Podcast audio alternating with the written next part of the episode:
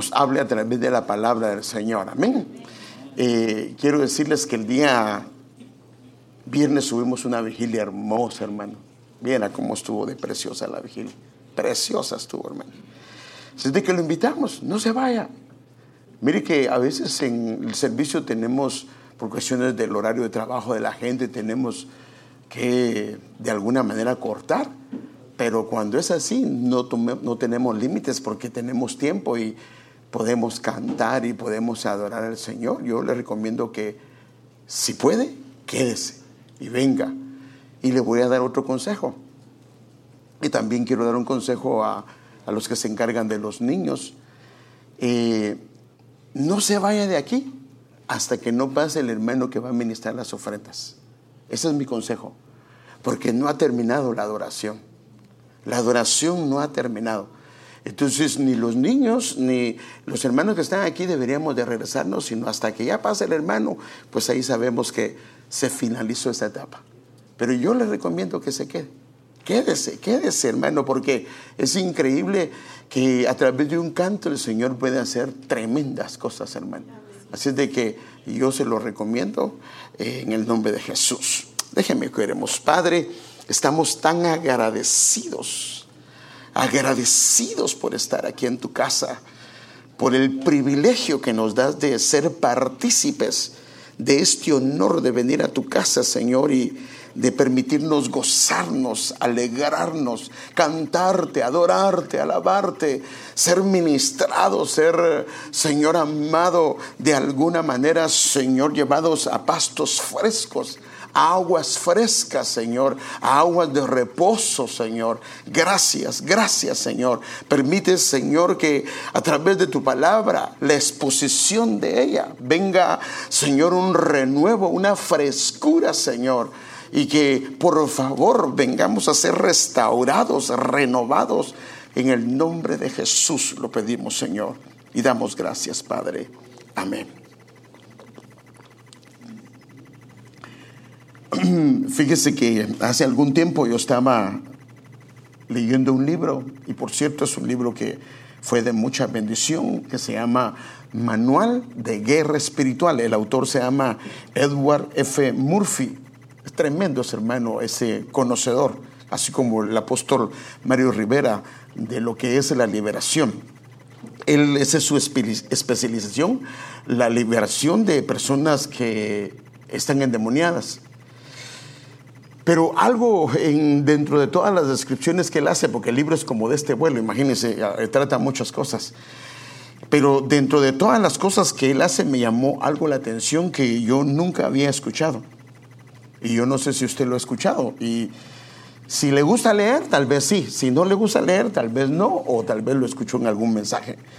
Pero lo que es la personalidad múltiple ¿Alguien ha escuchado de lo que es la personalidad múltiple? Levante su manita.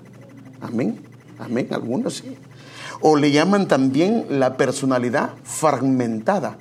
Fragmentada significa algo que está en varios pedazos. O sea, debería ser una sola, pero algo pasó y se fragmentó o se volvió múltiple.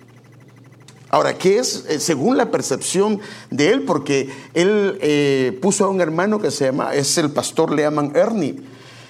Y él explica qué es la personalidad fragmentada. Yo le voy a leer algunos conceptos de, él, o sea, porque es el que el Señor le permitió conocer esto. ¿Qué es la personalidad fragmentada? Es una personalidad que le llaman personalidad múltiple.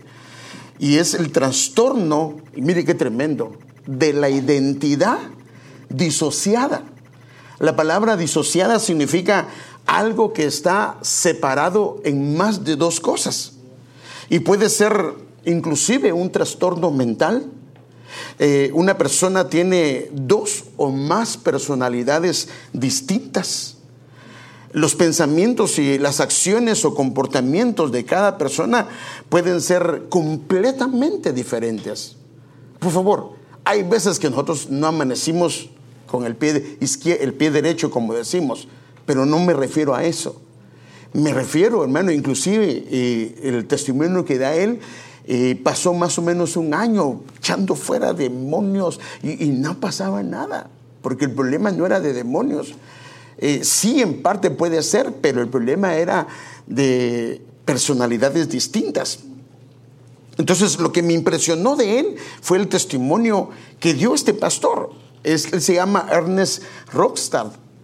Y él dijo lo siguiente, ha parecido bien al Señor que descubriéramos que es posible para un individuo tener fragmentada la personalidad y que algunas partes de sí mismo, dice él, fíjese, ahora esto es lo impresionante, luchen en realidad contra otras partes de su misma persona.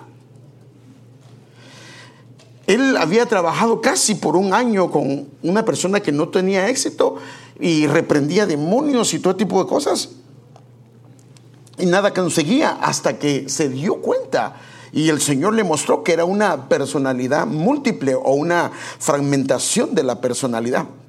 Entonces, cuando este pastor Ernie se refiere a la personalidad, mire cómo lo dice y se lo quiero poner en pantalla para que lo vea.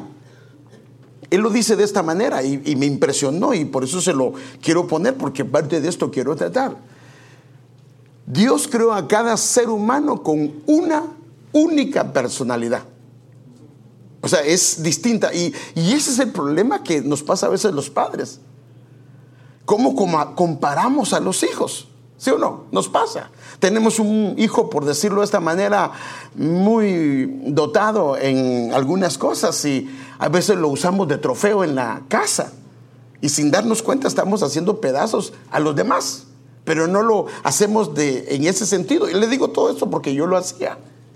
Yo me recuerdo que cuando llegaban amigos a mi casa, y hablo de cristianos, y como estaban mis hijos ensayando, este, estudiando piano y flauta, yo los ponía, a ver muchachos, venga, venga, muestren lo que van aprendiendo.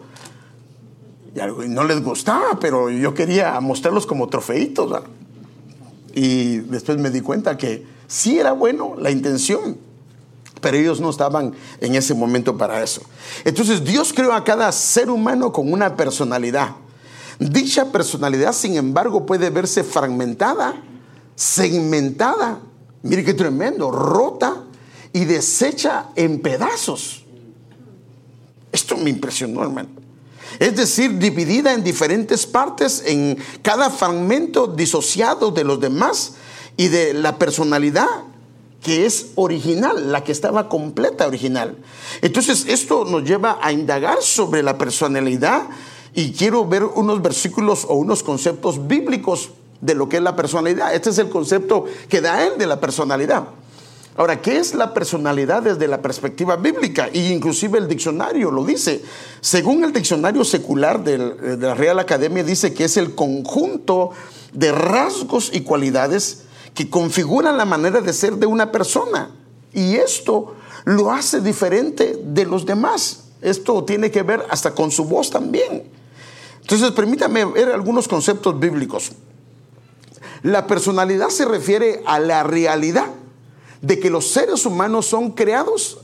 Ahora, mire de dónde viene la personalidad.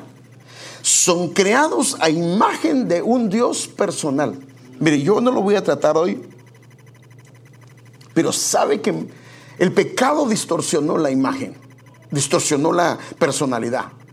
Pero nosotros realmente, y por favor discúlpeme con lo que voy a decir, no se vaya a molestar. Pero realmente nosotros somos frutos de dos cosas, de papá y de mamá y del entorno en donde nosotros crecemos. Eso somos el fruto, hermano. A veces, eh, pero ¿por qué más salió este tan bravo? Y, hermano, es, de papá y mamá. y el entorno, porque eh, ese, eh, eso es lo que tiene que ver. Pero entonces la personalidad se refiere a la realidad de los seres humanos y traemos una imagen, pero esa imagen fue de alguna manera distorsionada. Entonces, la imagen del Dios personal es el Padre, el Hijo y el Espíritu.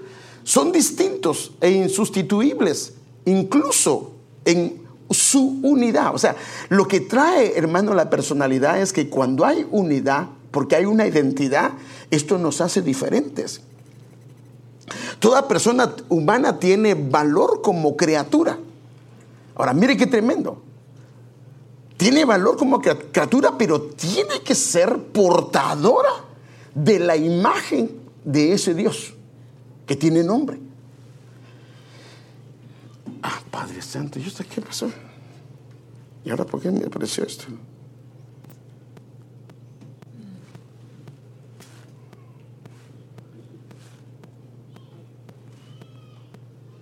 No sé qué pasó, pero de todas maneras pasó por algo.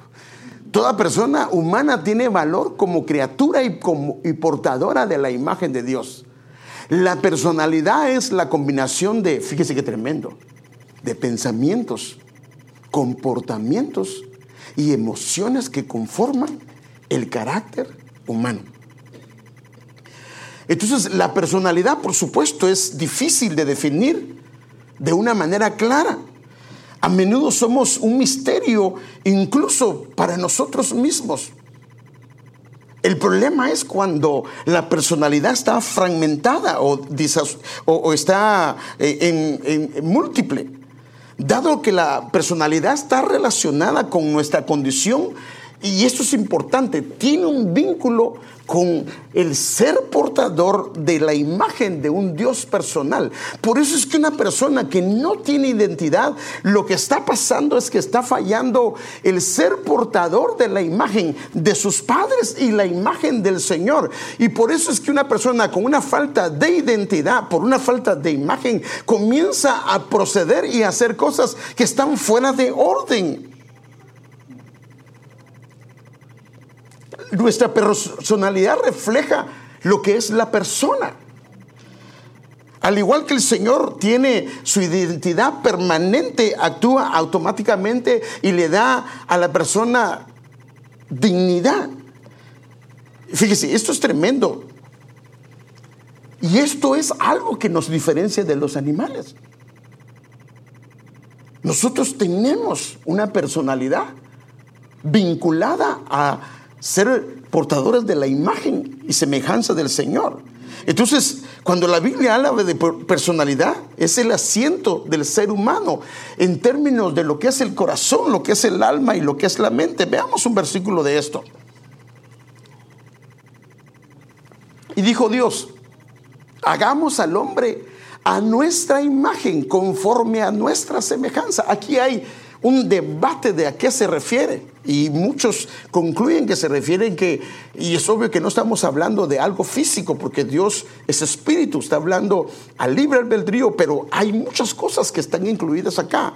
Ahora, mire qué dice con respecto al hombre, cuando dice que lo hagamos a imagen y semejanza, y ejerza dominio sobre.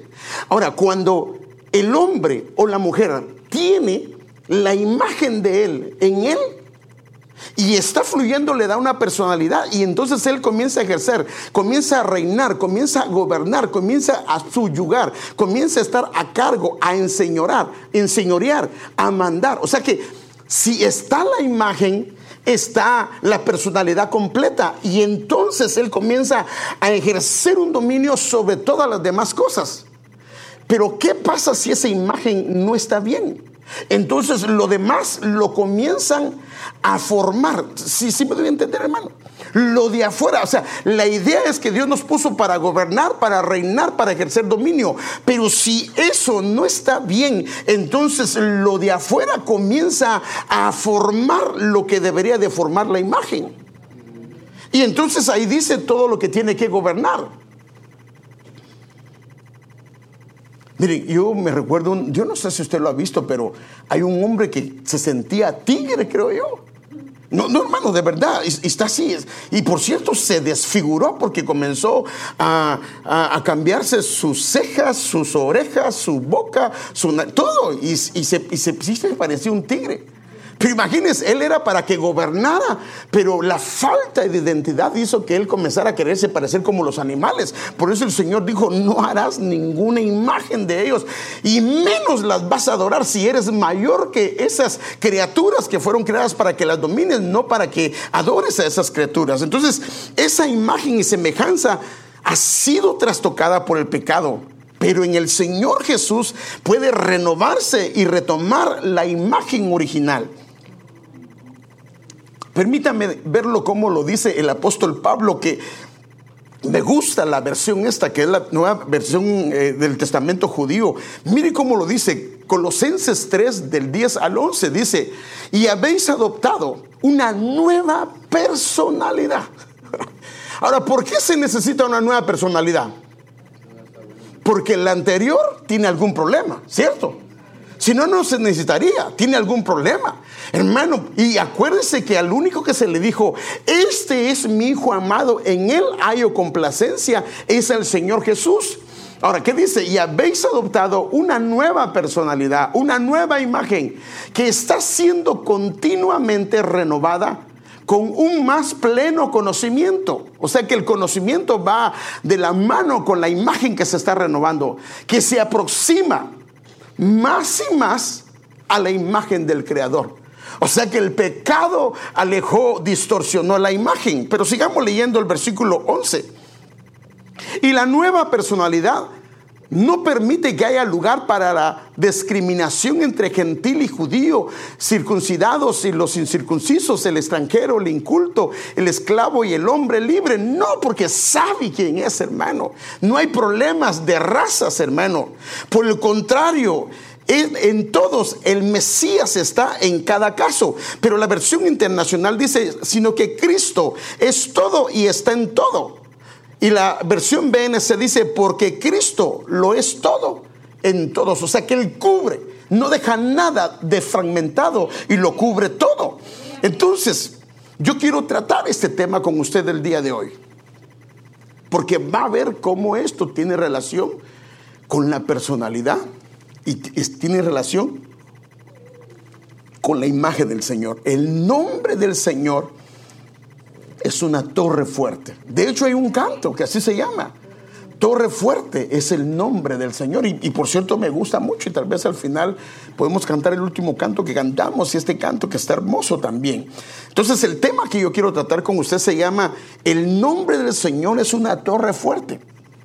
Ahora, antes de esto, como bien sabe y lo ha escuchado por mucho tiempo, el nombre representa el carácter de una persona. Y esto es importante, representa el carácter de una persona. El nombre representa quién es, su personalidad, la esencia de la persona, lo que piensa, lo que cree, eh, sus comportamientos. Y hay algo impresionante que el mismo Señor dice y se lo dice a Moisés. Y mire qué tremendo, hermano, que aquí es donde, en busca de qué vamos hay gente que va en busca de portentos, milagros, prosperidad.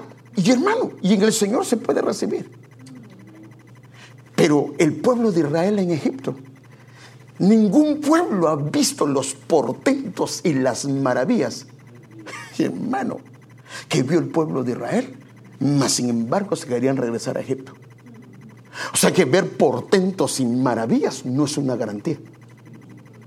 Lo que se necesita es conocer el nombre del Señor. Te mire lo que dice este versículo. Salmo 103, versículo 7 en la NTV. Dio a conocer su carácter a Moisés. En otras palabras, dio a conocer su nombre a Moisés. Pero también conoció sus obras o no las conoció. Sí, las conoció.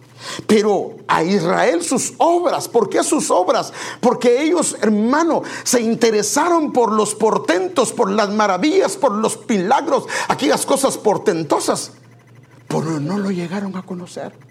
Es más, hasta pensaron mal de por qué Dios los había sacado de Egipto. ¿Acaso no decían ellos, para matarnos en el desierto nos sacó Dios? ¿Se recuerda, hermano? Varias veces ellos, y es que nos sacó Dios para matarnos en el desierto. De seguro que por eso nos sacó.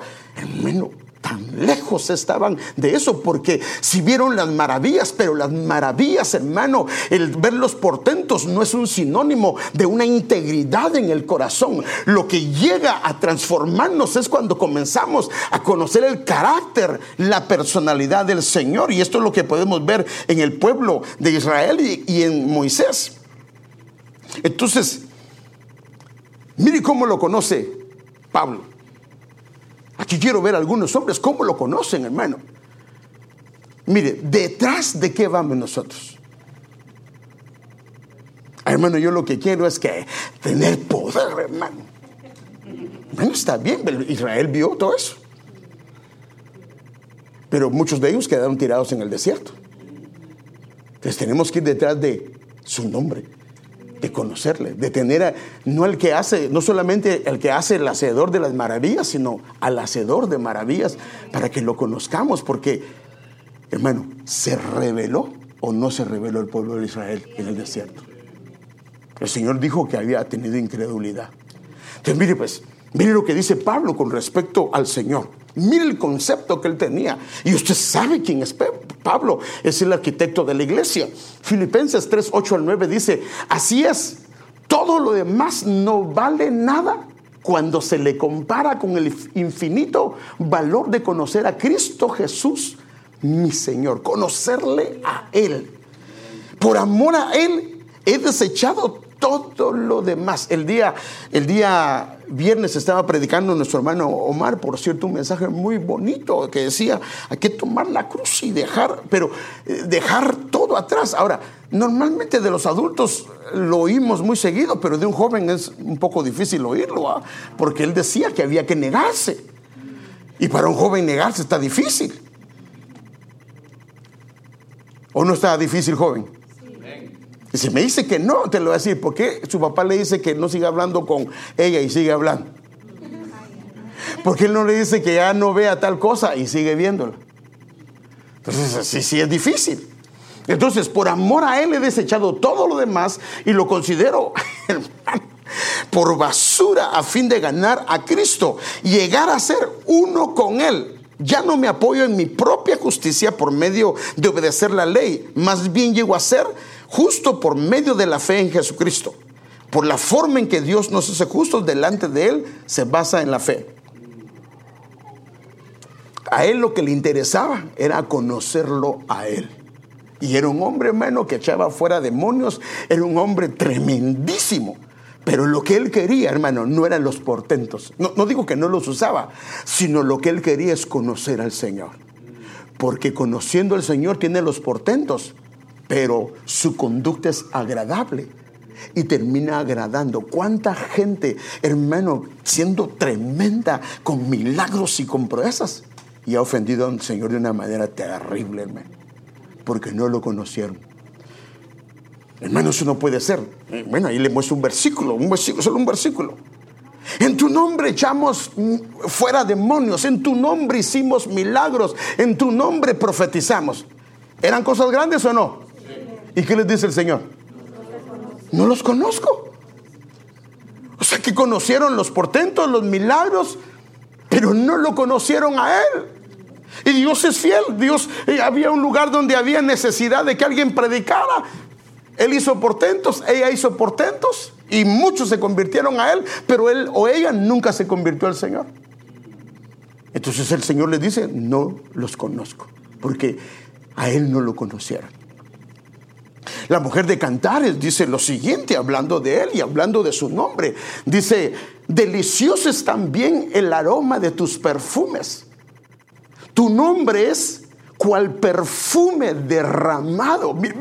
Pero mire cómo miraba el nombre del Señor, el carácter de él como perfume derramado, pero me gusta lo que dice la versión de las Américas en las notas. Eh, dice, tiene una nota que dice, es vaciado, es decir, de una vasija a otra. O sea que tu nombre, cuando lo menciono, tu nombre cuando viene a mí, es como se está vaciando una vasija de perfume y estoy tomando el nombre no mío, el nombre tuyo y está dándole fragancia. Y por eso aquella mujer cuando derramó el frasco, hermano, la Biblia dice que la casa se llenó de la fragancia del Señor, de, de la fragancia del perfume.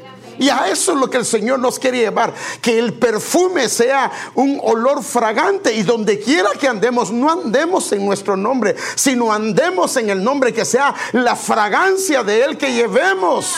Por eso es que tenemos que ser enviados, hermano. Hay mucha gente que anda haciendo labor, sí, pero no hace enviada porque tiene que haber una delegación de parte de Dios. Miren, a mucha gente me dijo por mucho tiempo a mí, hermano, ¿por qué no mandamos gente? ¿Por qué no hacemos esto? Y sí, ¿quién no quiere hacerlo? Pero yo sentía que no era el tiempo. Pero fíjese que quiero contarle algo. Ah, sentía que no era el tiempo, pero me pasó algo. En una ocasión, y nunca se me va a olvidar. De vez en cuando, no siempre, pero de vez en cuando me voy a caminar porque pasó mucho tiempo sentado. Entonces me fui a caminar y me voy a caminar como unas mis tres millas o cuatro millas aproximadamente. Y siempre me llevo una mi pera o una mi manzana y agüita. Pero ese día no me llevó nada, pero tampoco soy de las personas que padecen de hambre tanto, no tengo mucho ese problema.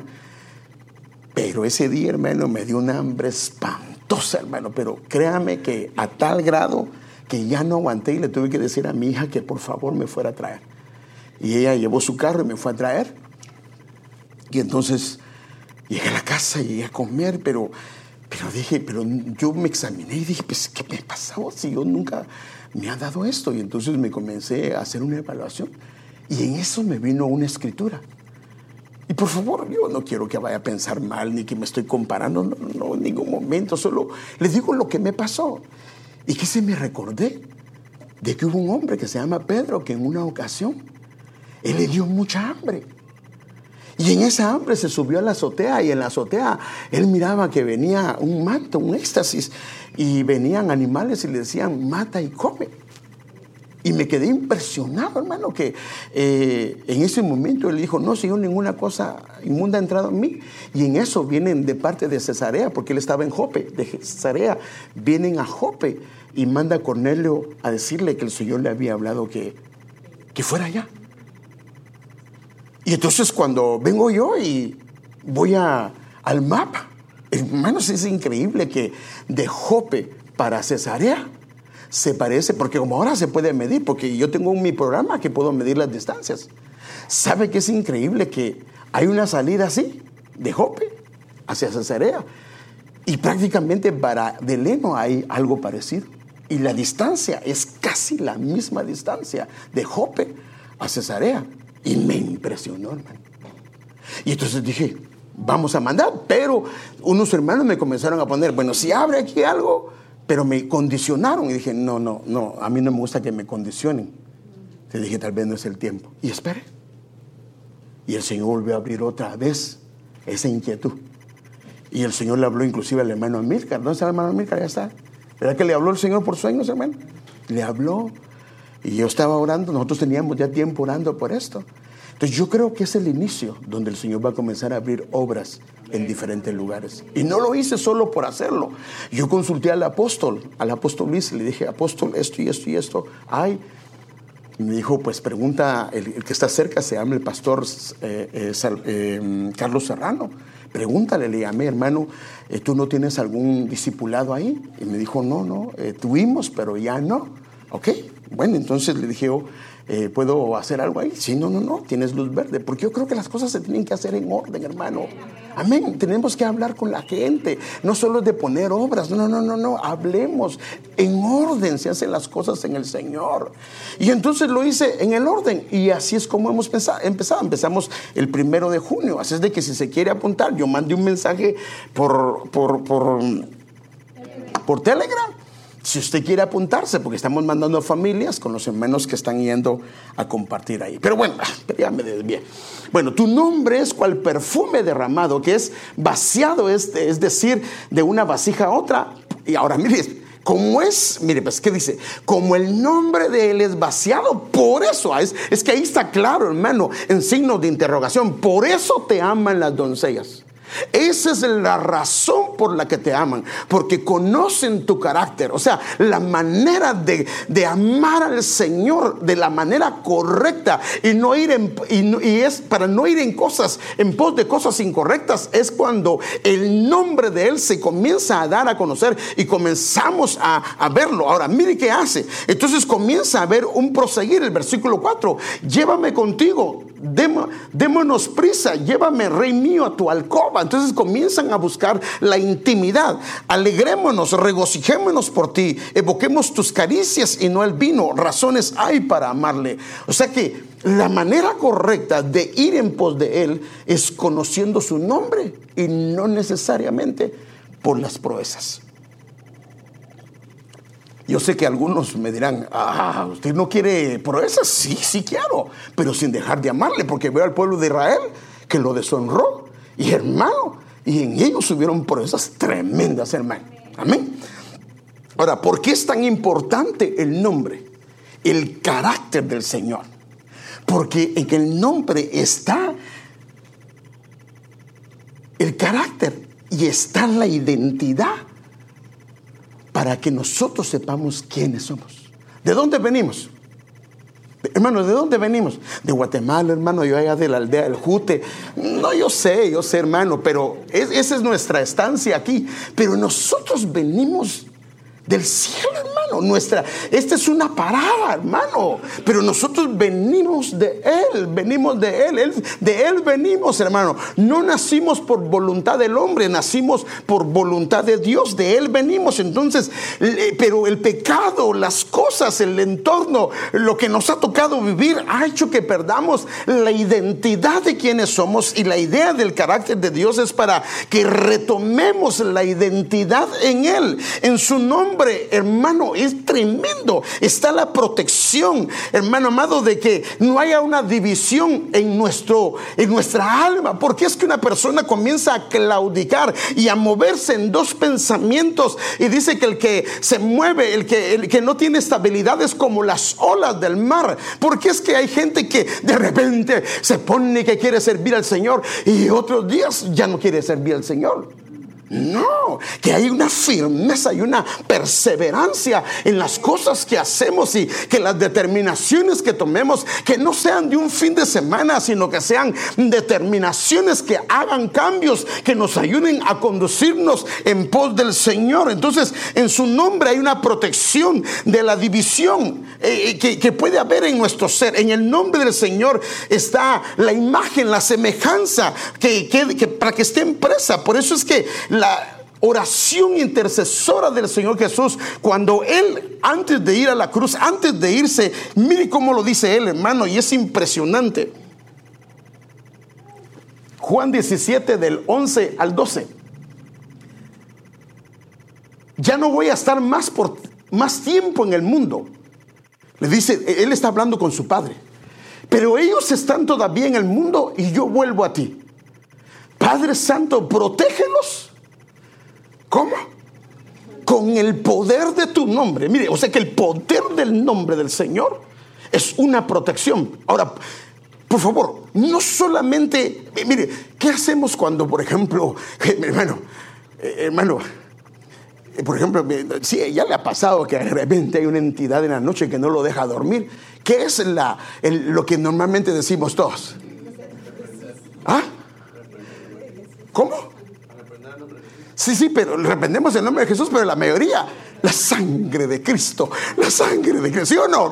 y mencionamos el nombre del Señor, pero mencionamos la sangre, pero la sangre de Él, ¿sí o no? Entonces, fíjese que es importante esto. Entonces, ¿Por qué? Porque sabemos que hay una protección. O sea que el nombre no solo nos da una identidad, sino el nombre es una cobertura para eh, evitarnos perder la identidad en Él y la unidad en sí. Entonces, Padre Santo, protégelos con el poder de tu nombre, el nombre que me diste. Aquí se puede ser el, puede ser el nombre del Padre, puede ser el nombre de Él, porque su nombre, Jesús, significa Jehová salva.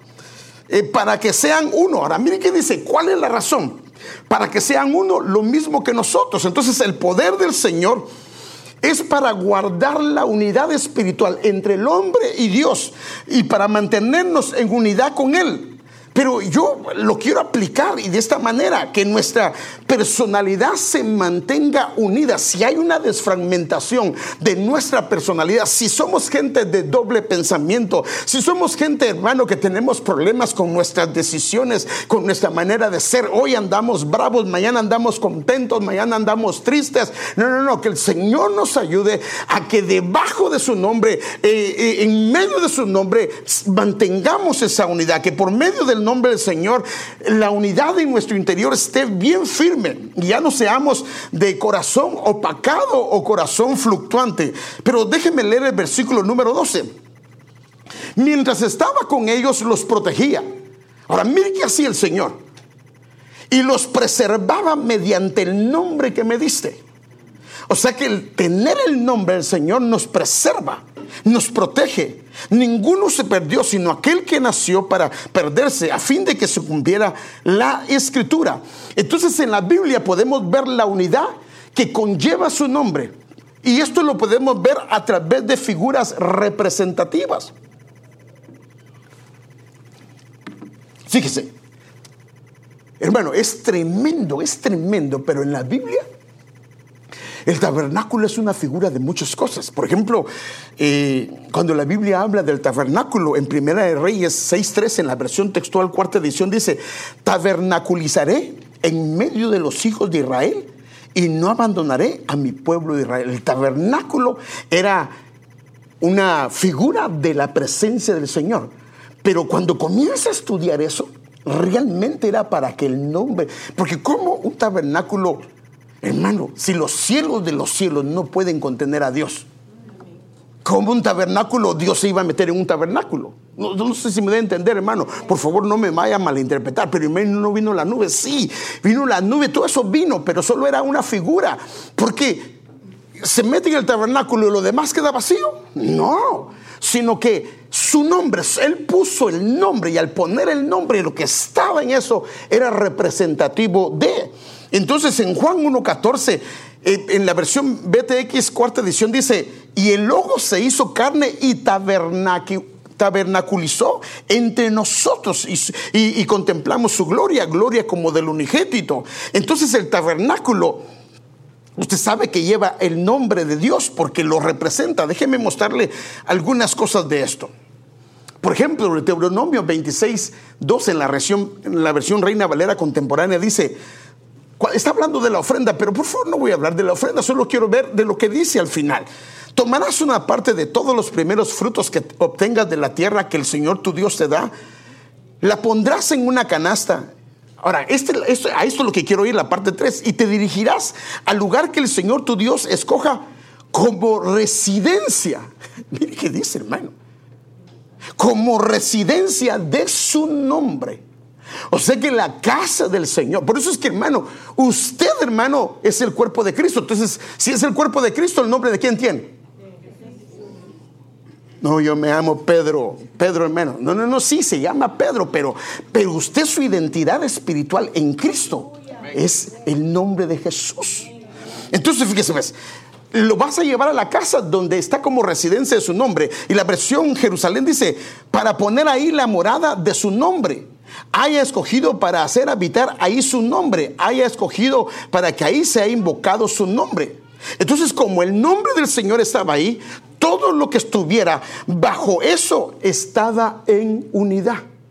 Porque no hay desunidad en él. Por eso que, tú, que ellos sean como tú y yo, porque no hay desunidad sino que debajo del nombre del Señor hay unidad, hay unidad. Y entonces todo lo que está debajo de su nombre, por eso es que el pueblo de Israel, el pueblo del Señor, la unidad, la identidad, la personalidad debería de estar bien. Esa es parte de adquirir la imagen del Señor. Ahora déjenme ver con el ejemplo este. Mire, Aquí está el tabernáculo. Pero mire, hay algunas cosas impresionantes de esto, hermano. Nosotros tenemos cuerpo, alma y espíritu. Pero cuando nos cubrimos con el nombre de Él, esa división es quitada. Porque esto mismo pasa con esto, hermano. Mire, aquí había un lugar santo y un lugar santísimo. Por decirlo de esta manera, había separación entre el atrio, una cortina, y entre el lugar santo y el lugar santísimo había un velo. había una separación, pero cuando le ponen las cortinas de arriba, mire hermano, Éxodo 26, 6, harás 50 corchetes de oro y unirás las cortinas, son las que iban arriba, de eh, la una con la otra, las, vas las unirás la una con la otra por medio de corchetes. Y el tabernáculo será uno. Aunque habían divisiones abajo de, de, las cortinas, pero como estaban cubiertas y estaban cubiertas con las cortinas que representan el tabernáculo del Señor, el nombre del Señor, debajo de eso se vuelve unidad. Son una sola unidad.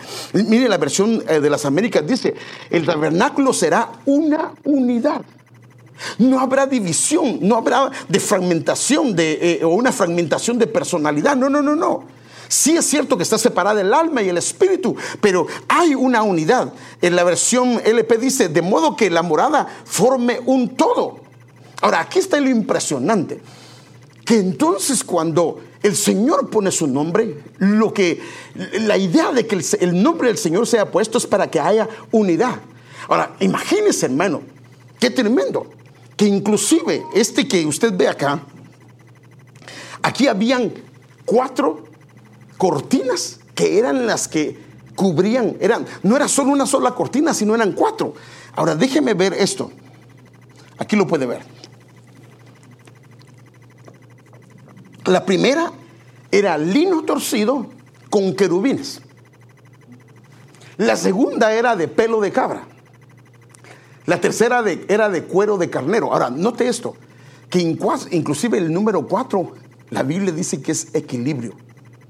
O sea que cuando hay, cuando hay una cobertura correcta y el nombre está bien y hay unidad, lo que va a haber es un equilibrio.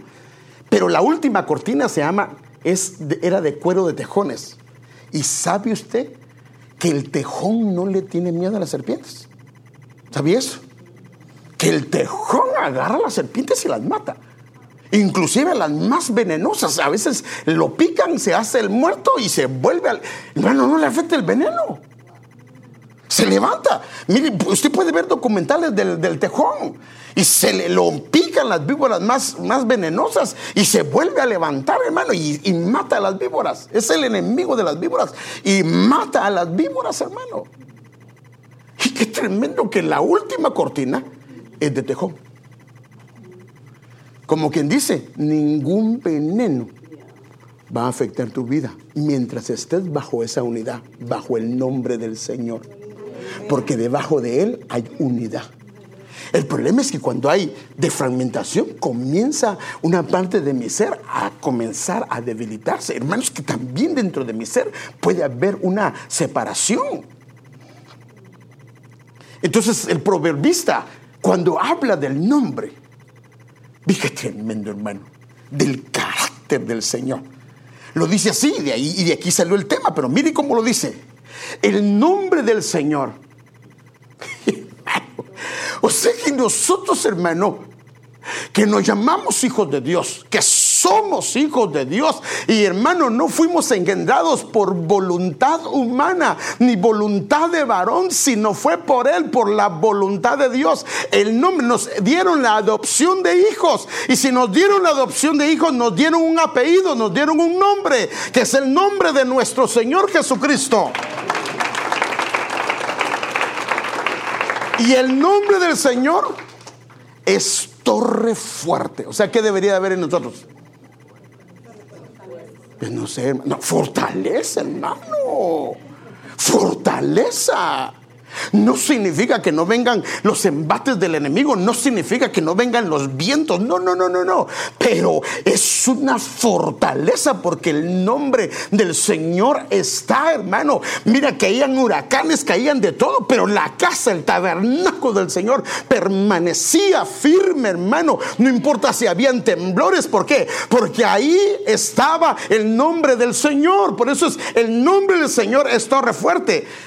Ahora, ¿qué hace el justo? A ella corre el justo. Y adentro está salvo. Permítanme ver otras versiones para que vean. Es, que me gustan las versiones estas. La palabra dice: el nombre del Señor es fortaleza. Aquí habla ya de una fortaleza. A ella acude el justo para protegerse. Entonces lo que tenemos que hacer es escondernos debajo de Él, en el nombre de Él. Como lo hacemos cuando hay entidades espirituales, la sangre de Cristo tiene poder. Sí, hermano, tiene poder, hermano amado. Pero no solo la sangre, sino el nombre impreso en nosotros, hermano. Que el carácter de Él venga a nosotros, que no lo conozcamos solo por las cosas que Él hace, sino lo conozcamos por la relación que tenemos con Él. Esta versión dice, el nombre del Señor es una fortaleza firme. Los justos corren a Él y mire qué pasa. Y quedan a salvo. Esta otra versión dice, torre fortificada es el nombre del Señor. El justo correrá a ella y estará a salvo. Esta otra versión dice, torre fuerte es el nombre de Jehová. A ella corre el justo y es inaccesible. ¿A qué se refiere esto? Mire, más o menos como esto. Haga de cuenta que viene un maremoto.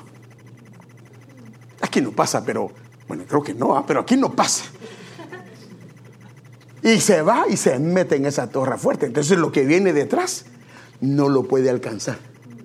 O sea, eso se llama inaccesible. O sea que no hay manera que el mal te pueda alcanzar porque el nombre del Señor es una torre fuerte. Lo que tenemos que hacer es meternos dentro de esa fortaleza, dentro de esa torre fuerte. Mire esta otra versión. Torre fuerte es el nombre de Jehová. A él correrá el justo. ¿Y qué va a hacer, hermano?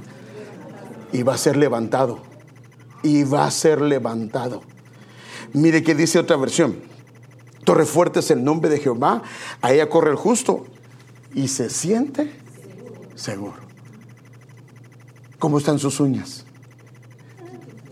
Pues bien, hermano, ayer me fue a hacer un manicure ahí con la señora, doña Lupita, que, que le... No, no, no, no. No, ¿cómo se siente? ¿Se siente seguro? ¿Se siente seguro? Yo sé que algunos se lo comen porque les gusta el sabor a hueso, pues, pero... no, eso es otra cosa, pero...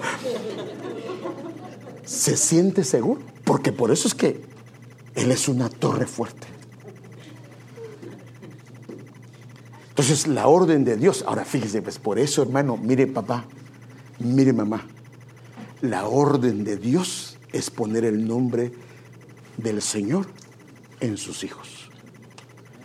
Ahora, si los pone, si le pone el nombre de Él, le comienza a enseñar versículos, le comienza a enseñar quién es el Señor, ese niño va a crecer o esa niña va a crecer con una identidad de quién es Él en el Señor. Y no va a ver, Él no va a necesitar tatuarse, hacerse cosas incorrectas o meterse con amistades incorrectas. ¿Por qué es que los hijos comienzan a meterse en amistades incorrectas? Porque tienen un problema de falta de identidad, hermano. Pero el que sabe lo que Dios le ha dado, el que sabe quién es en el Señor, porque los padres le han puesto el nombre del Señor. Y hermano, así lo dice la Biblia. Es más, era la orden que Dios daba a los sacerdotes. De esta manera ustedes van a poner el nombre mío en ellos. Y mire cómo comienza a hacerlo.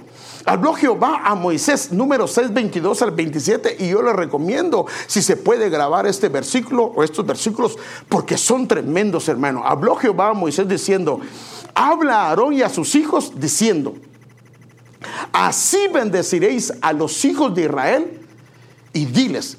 Y aquí nosotros vemos al Padre, vemos al Hijo y vemos al Espíritu Santo. Primero está el Padre. Jehová te bendiga y te guarde. Pero todo está con la bendición del Jehová te bendiga y te guarde. Es el Padre. Y ahora viene el Hijo. Jehová haga resplandecer su rostro sobre ti y tenga de ti misericordia.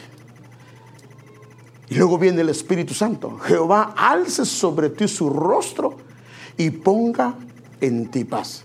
Y mire cómo dice la escritura.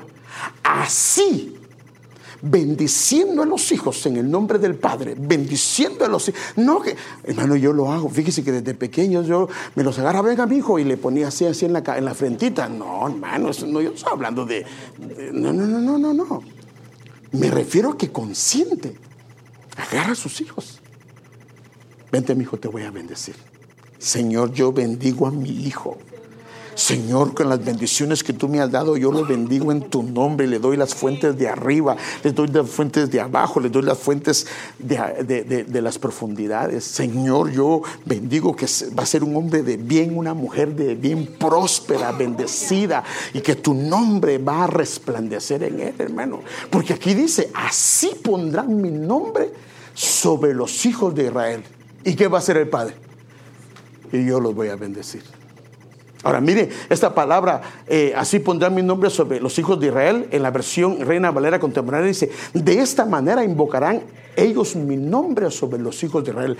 Al estarle poniendo, le está diciendo, no, mijo, el Señor te ama, no, mijo, tú eres su hijo, no, mijo, tú no viniste al azar, no, mijo. Hermano, porque a veces comenzamos, ah, pues fíjate que tu papá y tu mamá, y tu, tu, papá y yo, pues una vez, pues no, tenía, no te habíamos planeado, te veniste. Y salió y de repente ahí estás. ¿Y tú que no fui deseado? Pues no necesariamente. no, hermano, no. Mi hijo, nos equivocamos pero te amábamos. Mi hijo, tú no viniste por al azar, tú viniste porque a Dios le plació traerte a este mundo. Fuiste, tal vez no estaba planificado en nuestra perspectiva, pero Dios dijo, quiero que nazca ese bebé, quiero que nazca esa niña. Amén. Así es que tenemos que decir a los hijos, hermano y estamos invocando el nombre del Señor. Así ellos pronunciarán mi nombre sobre los israelitas. Eh, la versión BTX. Eh, haya escogido para que ahí sea invocado su nombre. Entonces, hermano amado, esta palabra, poner, pondrán, es la palabra que aquí puede ver. Afirmar, a poner, ataviar, o sea que ataviamos, vestimos, atesoramos, constituir, convertir, establecer, guardar, hacer, imponer, ordenar. Mire, hermano, todo lo que tiene que ver con poner su nombre. Esta, la primera vez que se usa esta palabra poner es aquí en Génesis 2.8. Dice, luego plantó Jehová Dios un jardín en Edén al oriente donde colocó, donde puso, donde ubicó. Y la versión, hermano amado, hay, creo que es la versión MN, dice que usó al hombre que había formado. O sea que lo que hace, hermano amado, el Señor es, con el nombre, es ubicarnos y colocarnos donde debe de colocar. Amén, hermanos. El rostro del hombre se refleja en su corazón. Mire qué tremendo lo que dice Proverbio 27, 19. Así como el rostro se refleja en el agua, el corazón refleja la persona tal como es. Pero mire esta versión de este pasaje. El espejo refleja el rostro y los ojos revelan la personalidad. Hermano, pues si el hermano es visco, ¿qué personalidad va, a revelar? Sí, pero los ojos revelan muchas cosas, hermano. Por eso debemos de... Aquí está la clave, hermano. ¿Qué dice, qué dice Hebreos? Puestos los ojos en Él. Pero ¿qué hacemos? Lo ponemos en el hermano. ¿Por, qué te has desanimado? El Señor hablaba hoy, ¿por qué no dejamos el enojo? ¿Por qué no dejamos la ira? ¿Por qué no dejamos la amargura? ¿Por qué la tenemos puesta sobre alguien? Pero ¿fue él el que me salvó? ¿Fue ella la que me salvó? ¿Fue él el que murió? ¿Fue ella la que murió?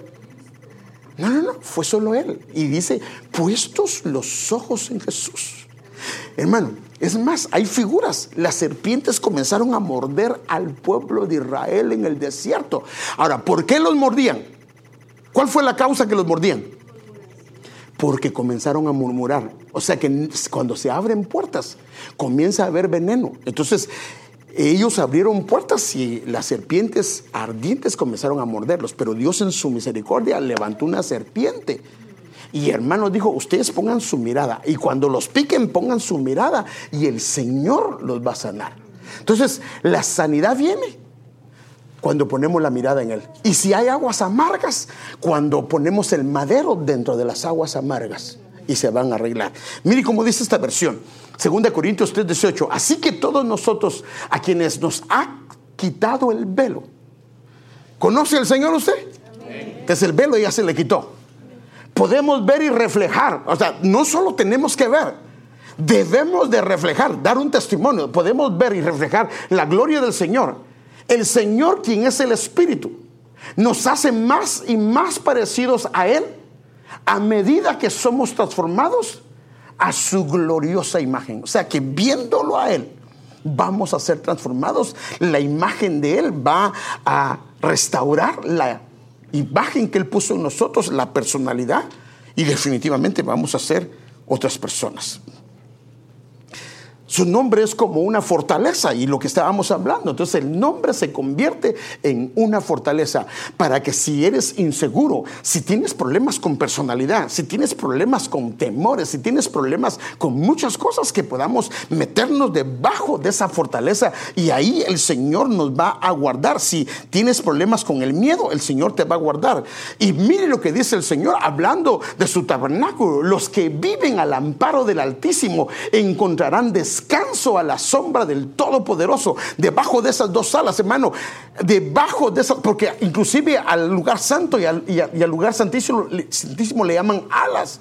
Este, declaro lo siguiente acerca del Señor, solo es mi refugio, mi lugar seguro, Él es mi Dios y en Él confío. O sea que el nombre de Él es nuestra fortaleza. Y yo quiero invitarlo hoy, hermano, con la ayuda del Señor, a que retomemos, hermano, la imagen del Señor Señor, hermano, y nos escondamos en Él. Hermano, no fuimos dados, no fuimos enviados, no fuimos traídos para ser fracasados. No, hermano, fuimos traídos para que seamos portadores de la imagen del Señor y honremos su nombre y anunciemos las maravillas de aquel que murió por nosotros, hermano amado. Las maravillas de Él. A eso hemos sido llamados, hermano. Y yo quiero invitar a Andrea a que pase, por favor. Entonces el nombre del Señor, quisiera seguir hablando sobre esto, pero hoy quiero dejarlo acá. El nombre del Señor es una torre fuerte que trae unidad. Y cualquier desfragmentación o fragmentación que haya dentro de nosotros, cualquier disturbio, cualquier confusión que haya dentro de nosotros y que está afectándonos, hermano, es que ese es el problema cuando comenzamos a hablar, hermano, otro idioma. Y me hablo, hablo algo espiritual. Porque es que vino la confusión sobre la torre de Babel.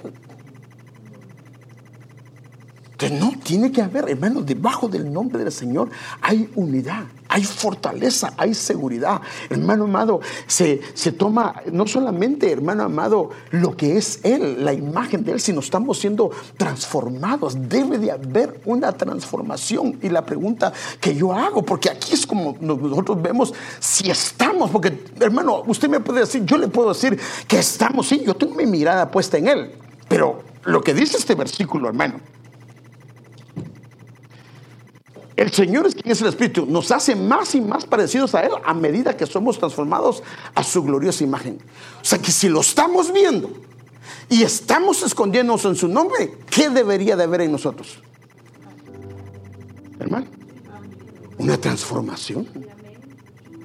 Pero si somos los mismos, perdóneme, es porque no lo estamos viendo a Él. Pero hermanos, si estoy en la iglesia, Sí, el hecho de estar en la iglesia no significa que lo estemos viendo, porque algunos venimos a la iglesia a socializar. ¿Y cómo lo sabemos nosotros? Porque cuando viene el tiempo de la adoración, de la alabanza, como grita ese, ¿verdad? Ay, tan feo. Y otros están postrados, tirados, hermano, adorando, metiéndose. A él correrá el justo y se doblegará. ¿qué vienes a la iglesia? En su casa es la residencia del nombre de Él. Pero tienes que invocarlo, tienes que bendecirlo, tienes que postrarte delante de Él. Hermanos, porque ¿cómo vamos a agarrar la identidad de Él? Entonces, si lo estamos viendo, debe de haber una transformación en nosotros. No podemos seguir siendo los mismos. Hermanos, si somos los mismos de hace 5 o 10 años, o 20 años, y llevamos 30 años en el Evangelio, perdóneme, nuestra mirada ha estado en muchos lugares, pero no ha estado fija en Él. ¿Por qué es que nos desanimamos? ¿Cuándo es que no? Perdóneme, e, eso hablaba también Omar el, el, viernes, yo creo que eso lo tocaba. Usted, mire, ¿cuándo usted se desvía? Va, va, va, va, va a su carro. Si ve para allá o ve el teléfono, no por eso es que eh, a veces tiene que volverse a hacer así. Cuando deja de ver, entonces comienza a desviarse. Y el problema es que depende de la velocidad que lleva. ¿No será que es cierto que llevamos muchos años, pero hemos dejado de poner la mirada en el Señor? Has puesto en el hermano, la hermana, la familia, el tío, la tía. Pero ninguno de ellos te va a transformar. Hermano, ¿habrá alguno que no vaya a fracasar? Todos tenemos pies de barro. Pero el que nunca te va a defraudar es el Señor. Entonces yo quiero invitarlo hoy, hermano, a que retomemos y pongamos nuestra mirada. Pero si le viene a decir algo, ya te diste cuenta de lo que pasó con el hermano. ¿Qué está haciendo ese hermano? Haciendo que desvíe su mirada del Señor.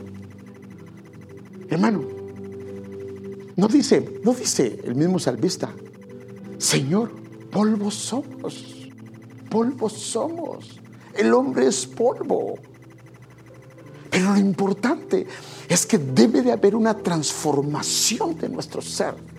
No podemos seguir siendo los mismos. Nuestro rostro, porque los ojos, el rostro del hombre muestra la transformación. Hermano, cuando Moisés bajó del monte, hermano, él estuvo y cómo se mostró que había estado en presencia de la imagen del Creador, hermano, porque su rostro resplandecía, se estaba pareciendo a la luz del Señor, hermano amado. La gloria del Señor estaba impactándolo a él. Entonces nuestros rostros deben de brillar, nuestros rostros tienen que ser transformados. Esto es lo que dice la Biblia. Podemos ver y reflejar la gloria del Señor, pero si eso no se está dando, es porque nuestra mirada no está puesta en Él. Puestos los ojos, los dos. Por eso los ojos de paloma tienen la diferencia que los ojos de paloma no pueden ver para dos lugares, solo pueden enfocarse en un solo lugar. Y eso es lo que hemos sido llamados, hermano, a poner nuestra mirada. El enemigo va a querer que la desviemos para acá, que la desviemos para acá. Va a haber alguien que va a tratar de estorbarnos, decir, ya te fijaste en eso, no le haga caso. Ponga su mirada en el Señor. Y si vuelve su mirada atrás, ¿por qué es que se quedó como una estatua de sal? Ahí pasan los hermanos solo agarrando su naranjita para que le dé sabor de... No, no. Como es una estatua de salva. Debería decir con pepita también, ¿verdad? Pero... Pero no, hermano. El problema no está en Él. Su nombre está en Él. Para que los guardes sean protegidos en ese nombre. Y cualquier división, cualquier cosa que nos está estorbando, que hoy nos metamos debajo de Él y debajo de su nombre. Por eso, hermano, hay una cobertura de tejones para todo veneno, toda serpiente y no estoy hablando de ninguna persona, sino de cualquier entidad espiritual. Seamos guardados y no dejemos que ningún veneno afecte nuestras vidas. Pero la única, el único que puede hacer eso es usted y yo, de levantar nuestra mirada. ¿Y no será que eso nos ha pasado? Hemos dejado de verlo. Y que volvamos a poner nuestra mirada en el Señor. Mire qué bonito, hermano cuando usted y yo nos convertimos al Señor. Hermano, ¿dónde estaba nuestra mirada? En Él, hermano. En Él, hermano. Pero con el caminar comenzaron a poner tu mirada en cosas que no eran. Y eso trajo ese tropiezo. Si estás caminando en muletas y no logras caminar bien y estás cojeando, es porque has dejado de ver al Señor. Él es una torre fuerte y ahí vas a estar seguro. Entonces la imagen tiene que reflejarse en ti y en mí. Amado Padre, Estamos delante de tu presencia. No me quiten en la pantalla todavía, por favor.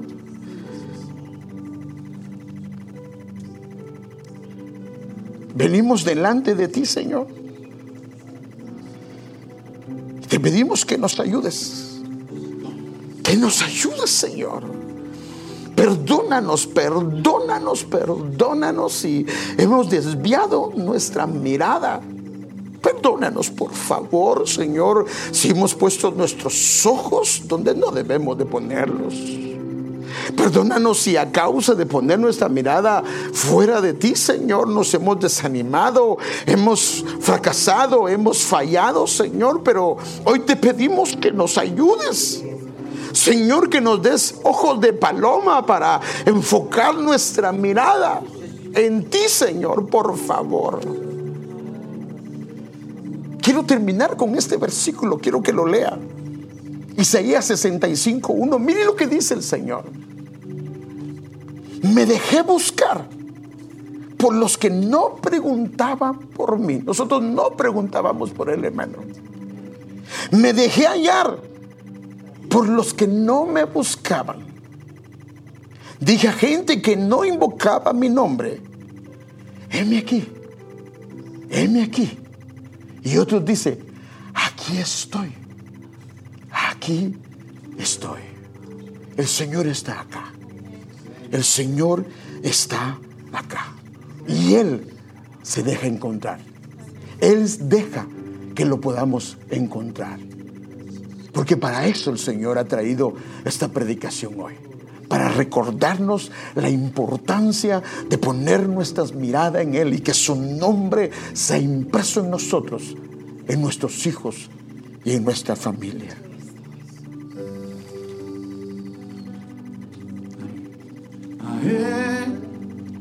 correrá